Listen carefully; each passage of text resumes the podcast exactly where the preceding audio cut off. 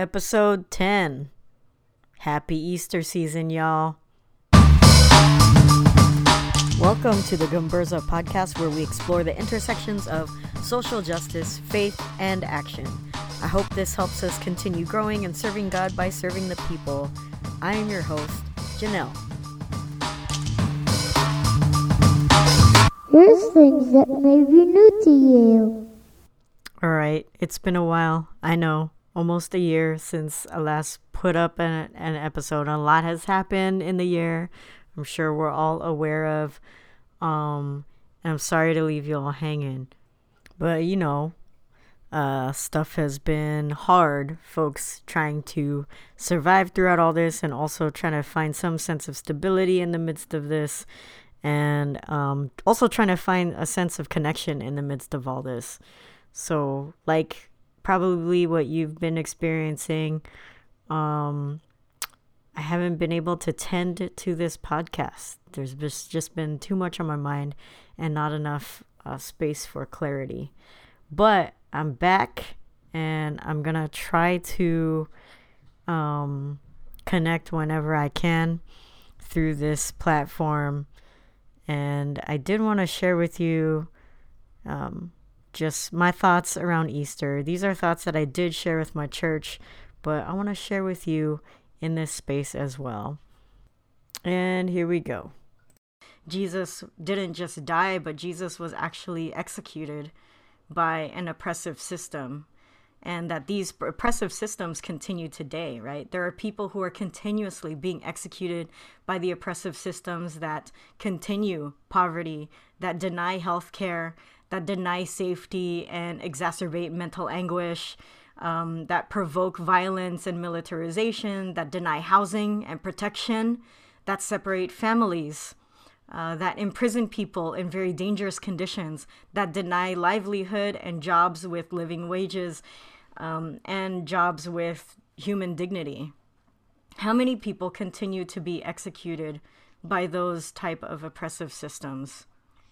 When we think of Jesus overcoming, you know, not just as someone who resurrected after dying for our sins, like many of us have been brought up um, to think and believe, uh, but as someone who was resurrected, you know, Jesus as someone who was resurrected after military, the rich, the elite, after political leaders and empire said no, death is the end, and they executed him doesn't that add to the potential power of faith to think of Jesus resurrecting from that? We are called to share the prophetic voice inspired by those who have gone before us, right? And inspired by the current conditions of the world, so that more Fred Hamptons, so that more Malcolm X's, Berta Cáceres's, Zara Alvarez's, Sylvia Rivera's can be raised, awakened, and resurrected in our midst to use the language of Eleazar Fernandez, who's a theologian in the Philippines, right? And to also remember that it was women who were the first to know this miracle of the resurrection. We are called to engage in social midwifery, to birth something worthy of resurrection, something that will require sacrifice, but something that will result in the joy of empty tombs and whether we believe it in the physical sense, right? In the physical sense of Jesus's body. I think one of the important things to remember is that when we're thinking about the bodily resurrection of Jesus is that it's a material resurrection. It's a resurrection that happens here on earth, even in the midst of each other, right? Like on the streets that we walk, in the neighborhoods that we live in. Resurrection is happening in these concrete places and not just in spiritual in a spiritual realm outside of us and apart from us, but here. I think that's one of the important elements to remember about Jesus' resurrection and bodily resurrection that it's about a body, a united body, a body that has overcome, a body that has healed, a body that comes back as whole, and a body that comes to inspire us and continues to guide us. This story, according to Mark, ends at verse 8 and i mentioned that before. You know i like i like the ending and if you look in your bible people like try to add endings to it so it doesn't seem like it ends on that note you know? They try to wrap it up and try to put some closure to it. Um, But if we're ending on verse 8, we're told that Jesus will be in Galilee. You know, he's not going to be in Jerusalem. He's not resurrected in the seat of power or um, amongst politicians or any of that folk. He's not at the temple. He's not at the seat of institutionalized religion and performance and apathy. He is outside of those spaces. Jesus is in Galilee. Jesus is in Galilee in the countryside. He is in the outskirts where the politicians only go if they want to run a campaign and they want your vote. He is where the most oppressed can be found and where the oppressed themselves have started already organizing, where the oppressed themselves have, have already experienced the power of what it is to unite and to be together. Despite bearing the brunt of the Roman Empire's arrogance, greed, and supremacy, Jesus is there. That's where we're going to find him.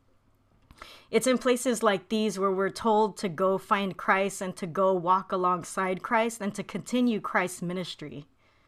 Whether the resurrection is something that is something that historically happened or not, I can't believe that, you know, these movements would just die and would just end with the death of individuals. And I think that's the beauty of the gospel story of resurrection is that it's a reminder that even though folks are taken away from us in the midst of hard times, in the midst of the fight and the struggle for for justice and peace, there's still resurrection. There's still people rising up. There is still new birth. There's still good things to be enjoyed. There are still good things to experience with one another. And um, generations, centuries later, we still are part of this movement. This movement where death didn't have the final answer, but where God had the final answer, and God will have the final answer. And it's up to us as followers to see where we are and where are we in alignment of that vision that God has for us. That vision of liberation, healing, love for all of God's people. We remember this this prophecy, right? Or this this prophetic message that Christ has risen. Christ has risen indeed. And I pray that we, as followers of Christ, that we are called and take up that call to rise up alongside him. So I shared those thoughts after I had journeyed with my church through exploring um, the lives of different individuals, the ones who I named in that clip, and just to give you all some context around things. And now today we're already in the um, second Sunday of the season of Easter. And I hope that throughout the season, we could figure out how to take action, take more prophetic action, and um, be more, I guess, intentional with that. Intentional with things like solidarity building, intentional with things like living into our, our faith in a way that is prophetic, you know, in a way that speaks truth to power. Um, in a way that confronts injustices in the world. And I hope that through this podcast and um, through this podcast that we're able to share ways to um, to do that, ways to engage, and um, you know, as as we are in conversation, as I process these things um, and these topics. Also, be sure to follow me on Instagram at that rev reverend t h a t r e v r e v e r e n d that Rev Reverend. Um, and I'll be putting some content up there as well. So, all right, until next time, peace out.